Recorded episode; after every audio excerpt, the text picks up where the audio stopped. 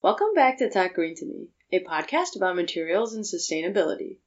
This is a follow up to our episode 23 on circular economy.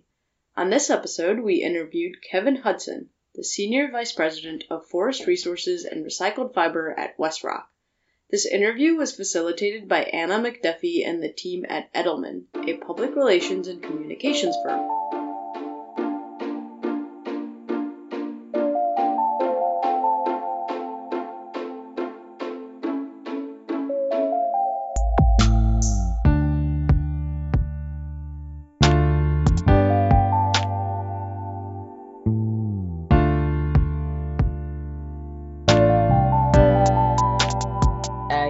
Get started, uh, Kevin, can you please introduce yourself? Yeah, uh, Kevin Hudson. I uh, uh, lead our fiber and forest operations. So that includes all of our virgin fiber operations from the forest, uh, as well as our recycling operations. So, can you um, tell us about where you grew up actually and how you got into this field? Yeah, that, that's a good one. Uh, I grew up in Middle Tennessee, always outside, love the outdoors. When it came time for college, didn't necessarily know what I wanted to do, so I kind of combined just that passion of being outside with with a, a, degree from college, and it ended up being forestry. So that was really the start of my career. From uh, from there, I went to uh, Auburn University, got my master's in uh, in forestry as well as a master's in business administration. From there, left school, started off in forest procurement for just the virgin side of, of the forest operations or of our fiber operations and uh, eventually moved into both forest and recycle fiber procurement operations. So started off as a an individual who just loved being outside and made a career out of it. That's awesome. Yeah, that's great to see. You just take what you have from your childhood into your career. That that's really great. I was lucky enough to stumble into a career that I absolutely loved. What are the um, types of classes that you take in a forestry um, degree or program? Yeah, you have you have a lot of uh, obviously the, the the technical sides of it, um, forest management, uh, physiology of trees, uh, ecology, wildlife, uh, water conservations, um, business courses as well. You know, forestry is like any other uh, you know operation or, or, or business. It it has to have a financial component as well. But you know, really, you can choose different paths as you go through that the forestry programs in today's world you know, mine was uh, initially forest management conservation, and then I kind of tagged onto that uh, the business side of it later in my in my master's degrees. Wonderful. Um, so, can you tell us a little bit more about WestRock and what it does? Yeah, WestRock is is really a global leader in paper and packaging. We produce multiple types of, of fiber-based packaging from sustainable and renewable fiber that's the part that I, I think is just so incredibly special about uh, our our uh, our company is our main raw material is sustainable and renewable and recyclable. Make make multiple types of products from both virgin and recycled fiber. So when I say virgin fiber, that's basically uh, fiber that's made from trees directly harvested from the forest and then you know ultimately through our our uh, operations and our participation in you know what we call the circular economy we also are able to um, collect and reuse packaging. So that comes back into our operations as recycled fiber and we make new packaging out of it. Could you tell us a little bit more about what you mean by fiber-based packaging in general? What is it and maybe where our listeners and our consumers could find it yeah, so packaging, fiber-based packaging is, is really our, our products are, are literally everywhere. You know, really the box that ships other products to retail stores uh, or directly to you know your house uh, through e-commerce, fruit and vegetable boxes. You know, the, the individual cartons that your toothpaste uh, that you get toothpaste from in the grocery store, the milk carton that you get from the grocery store, uh, boxes that ship parts to manufacturers you know, even down to like, you know, the little instruction manuals that are in uh, medicine packages, uh, even down to, you know, the container that you got uh, your food in from the fast food uh, restaurant and the paper bag that that was put into to, to give you at the drive through. All of that is part of the, the fiber based packaging world that we that we operate in. Okay, that's that's kind of everywhere. That's awesome. Do you have any idea or kind of an indication of what percentage might be recycled versus virgin fiber out of all those products that you named?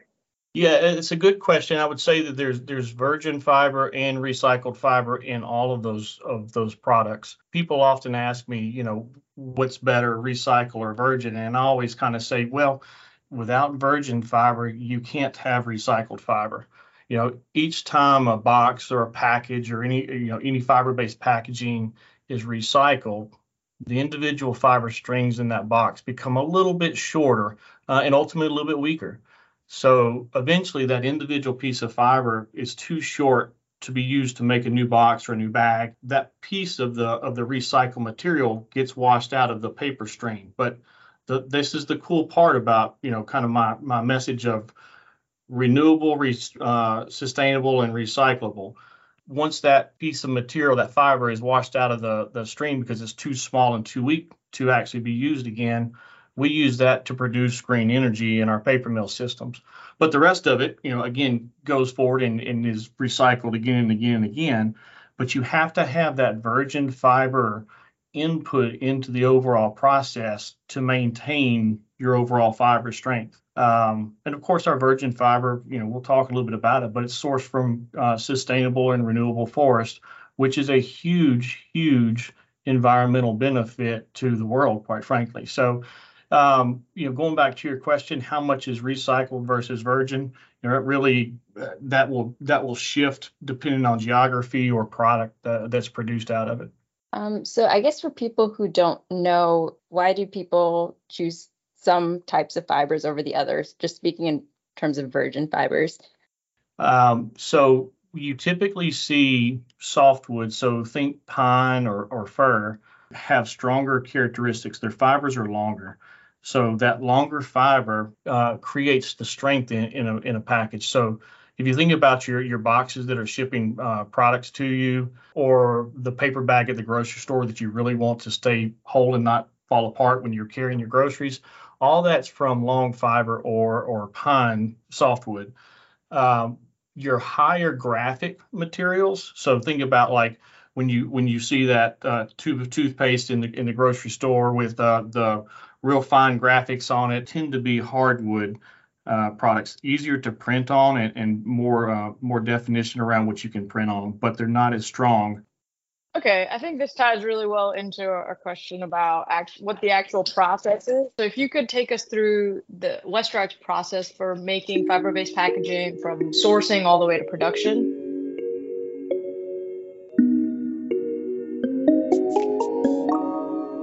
Yeah, so so let's bring let's uh, let's take that question and, and kind of introduce the the circular economy, right? So you know, circular economy at a high level, the production uh, and consumption cycle that minimizes waste. Our process really, we are at every point in this process. You have to have the raw material to produce your your ultimate product. So our ultimate product is the paper and packaging that we've talked about. But to to get that, it starts at the forest. So our, our operations work with independent uh, contractors and private landowners to uh, to purchase, harvest, uh, and deliver trees to our, our paper mills. We take those trees, uh, remove the bark off the outside of the trees. That bark, we call it biomass, ultimately goes into uh, our production of green energy. So again, there's no waste in that process. The remainder of the tree, the inside of the tree, is then chipped up we ultimately take those chips, put them into digesters to uh, cook them into pulp. Uh, we run those, uh, run that pulp through our, our um, paper machines, through the wet end and the dry end of the paper machines to make uh, paper board and container board. That container board is then shipped from our paper mills to our converting operations where we make various packaging products, corrugated boxes and other paperboard products that we make. That from there, it's shipped out to you know retailers uh, or or other consumers. At that point, that material is consumed. But again, remember, renewable, recyclable, sustainable. So once that product is used, that end-use consumer has the ability to um, put it back into the stream by recycling it. So we collect that recycled material either through uh, our direct relationships with retail manufacturing operations or and uh, also from the residential recycling uh, programs that you see, you know, very common. That material is brought back into our paper mills where this process starts again. So that circular economy, if you think about it, we're touching every piece of it uh, from the initiation of the raw material in the forest as virgin fiber all the way through our production processes into the consumer's hands and back into our production processes to do it again. Yeah, I feel like I've always looked at the recycling aspect, but not as much focus on the uh, raw material side. So the tree is in the forest, right? Uh, once it's harvested, even the part that's not used in our production processes, the, so you think about the needles and the leaves, those pieces of the tree remain in the forest and ultimately become nutrients for the next uh, next rotation or next uh, generation of trees that are planted and, and managed in that forest. So every single piece of our raw material, the fiber, is used and reused and reused in a sustainable process. So just a fascinating piece of it. We we were we were uh, sustainable really before sustainability was a cool word, which I think is just fascinating to me. That's that's really interesting. It's, I never thought about, you know, like what happens to the needles and like the leaves and it seems like you guys touch every part of that circular economy. Is there a way for you to tell like when you get products back for recycling how much of that is WestRock? Do you also take in recycle recyclable paper and packaging from other companies as well and is there a way to tell the difference between the fibers? We, we certainly work with a lot of our, our customers to help them with their circular economy and the participation in, uh, that they have within it. So, so to some levels, yes, we know that when we're uh, sending materials to a customer and then we're recovering, you know, material directly back from them uh, in, in our efforts to help them with their circular economy, we know those are our, our packages that have been used. You you tend to lose the identification of, of that package in the in the broader process. So you know, really, we're we're focused on you know enhancing uh, the recoverable uh, process in general. So whether it comes from our operations or another company's operations, the the the intent really is to recycle the fiber-based packaging.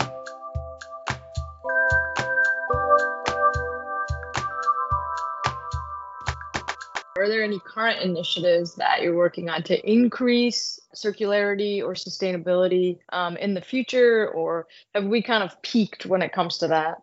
No, I, I don't think you've ever peaked. It's a great question, and, I think you know again, WestRock continues to be a leader in driving higher sustainability and higher participation in in that circular economy. So today, you know, more than 97% of the products we make are recyclable, but we're not satisfied with that. You know, we actually have goals to increase that to 100% by 2025.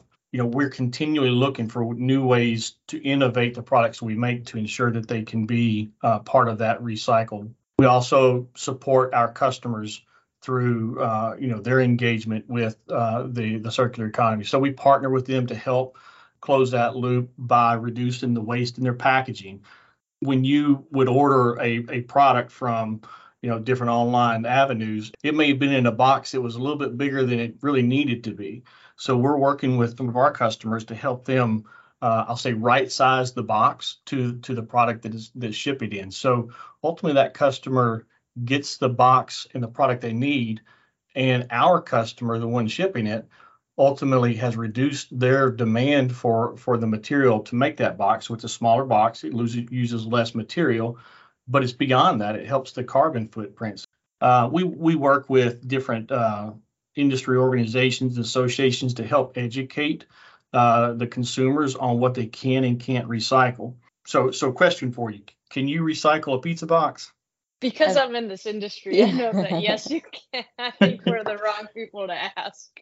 But you know, it's it's a funny question because I asked that to to a lot of people who who are really focused on increasing in uh, recyclability and really focused on sustainability. And the answer that that I get probably more than 50% of the time is no, you can't recycle that that pizza box because it has remnants of the pizza in it. And and the answer is you absolutely can recycle that pizza box. Now, you know, would we like for the pizza to not be in there when when it's recycled absolutely uh, but the box is 100% recyclable Uh, but you see a, a lot of, uh, of individuals and quite frankly, you know, municipalities think of like a community that has a recycling center. The recycling center sometimes will say no pizza boxes. So we're working with organizations to help promote uh, what can and can't be recycled. Education in this area is definitely something we need more of. Could you name some specific initiatives or examples? We actually have a, a partnership right now with Domino's Pizza to help promote uh, the recyclability of pizza boxes. We have a, a, partnership with the Atlanta Braves to help increase the recycling rate at their baseball stadium here in Atlanta.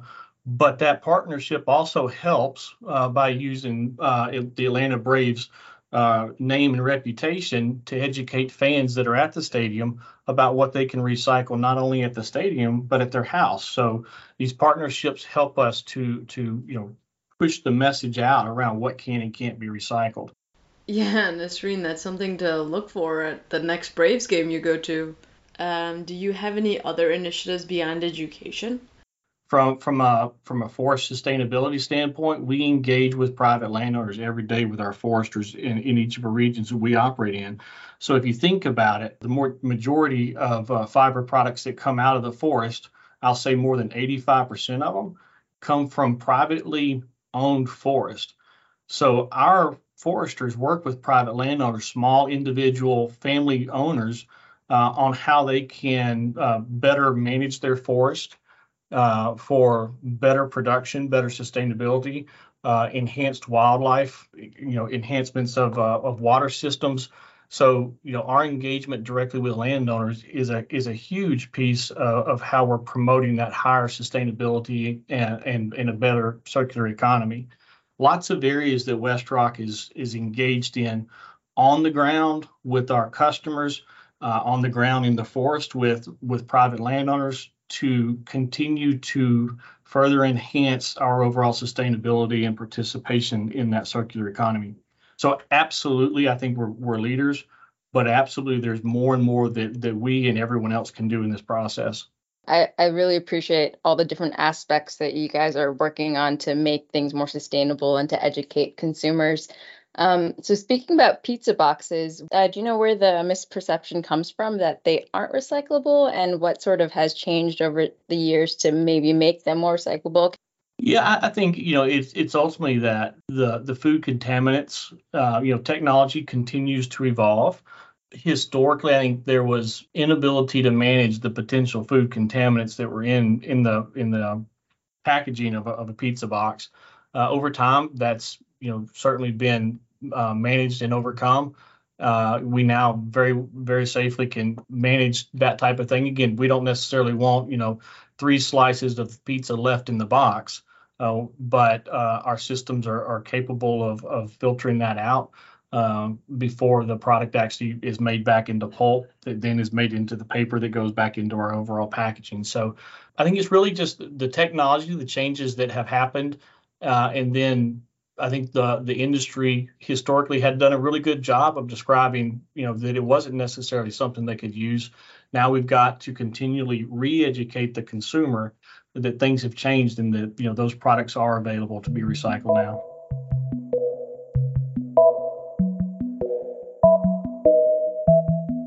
What are some challenges that you've come across in um, like trying to educate consumers?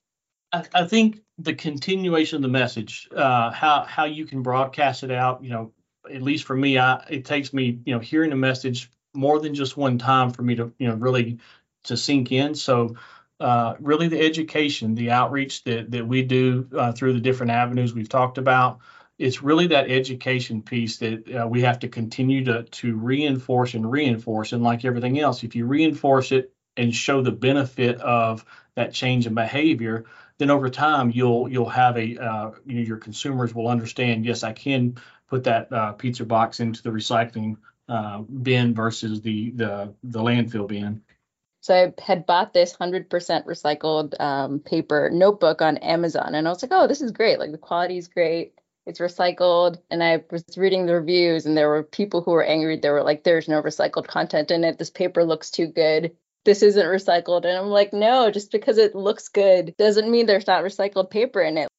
that misconception is there that you know if it doesn't look like you know speckled or has some roughness to it that it can't be recycled but it's all about the processing it, it, that's exactly right it's it's it goes back to the the input of virgin fiber into the recycled material when it's you know being processed if all of it's been in that seventh cycle or eighth cycle of recycling you you can start to see the the diminishing uh, strength and visual characteristics of it but I think what you would typically see is, you know, manufacturers will continue to have that balance to where, you know, quality is, is a, a huge piece of what our customers expect. So, you know, we're ultimately going to match our products with our customers' needs. So.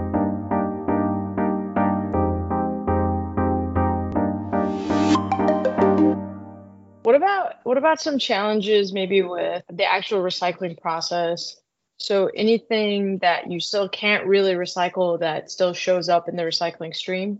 You know, you would be amazed at some of the things that show up in in the recycling stream. I would tell you that, you know, there are lots of, of products that are made from recyclable materials, but it goes back to the paper and packaging industry has invested for decades in our ability to take that recycled material and recycle it back into another paper and packaging uh, product.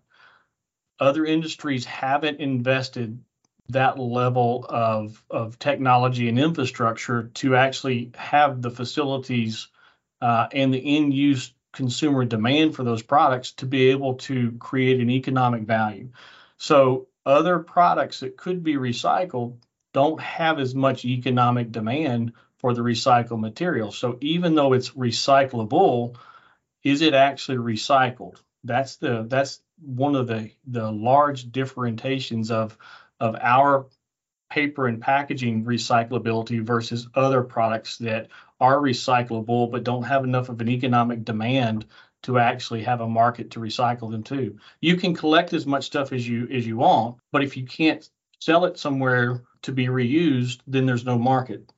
Yeah, that's definitely something that I think people miss out on a lot is, you know, it can be recyclable, but if no one's going to do it and no one's going to use it, then it doesn't really make sense. For paper, on average, the recycling rates are relatively high. Do you know why that might be? Why has, you know, paper in general or cardboard been specifically successful at having high consumer recycling rate in comparison to other products? Uh, absolutely. It goes back to that economic demand. So it's because there's an economic value to recycling that product and put in, in a consumer that wants that recycled material that they then can make into other products to push back out into the consumer system. Other recycled materials could be recycled like that. There's just not as much of an economic engine for them. And I guess the economic value also relates to the private land ownership as well. Absolutely. You know, the United States is, you know, the land ownership is is is heavily private landowners, right? You know, while we'd love to think that everybody can just afford to to have land and, and not generate a, a uh, revenue off of it, that's just not the case. So, you know, I, I use the words working forest. The only way you have a forest is to have a working forest in general. That working forest has to have an economic value to it. Uh, and where you have that economic value, you're also, as a landowner, you're incented to replant the forest after you harvest it.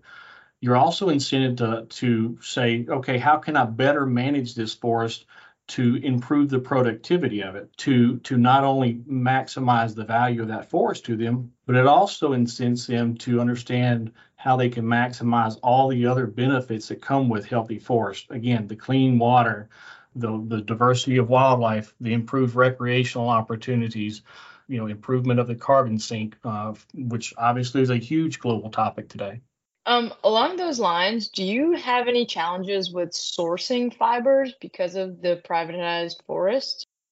I think there's always challenges with any type of supply chain. Forestry is absolutely no different. Going back to the responsible forestry, responsible forestry uh, isn't just the the on the landowner. Uh, it's also on the supply chain that that harvests that material and brings it to uh, the consuming facilities, paper mills, sawmills, or other other manufacturing operations.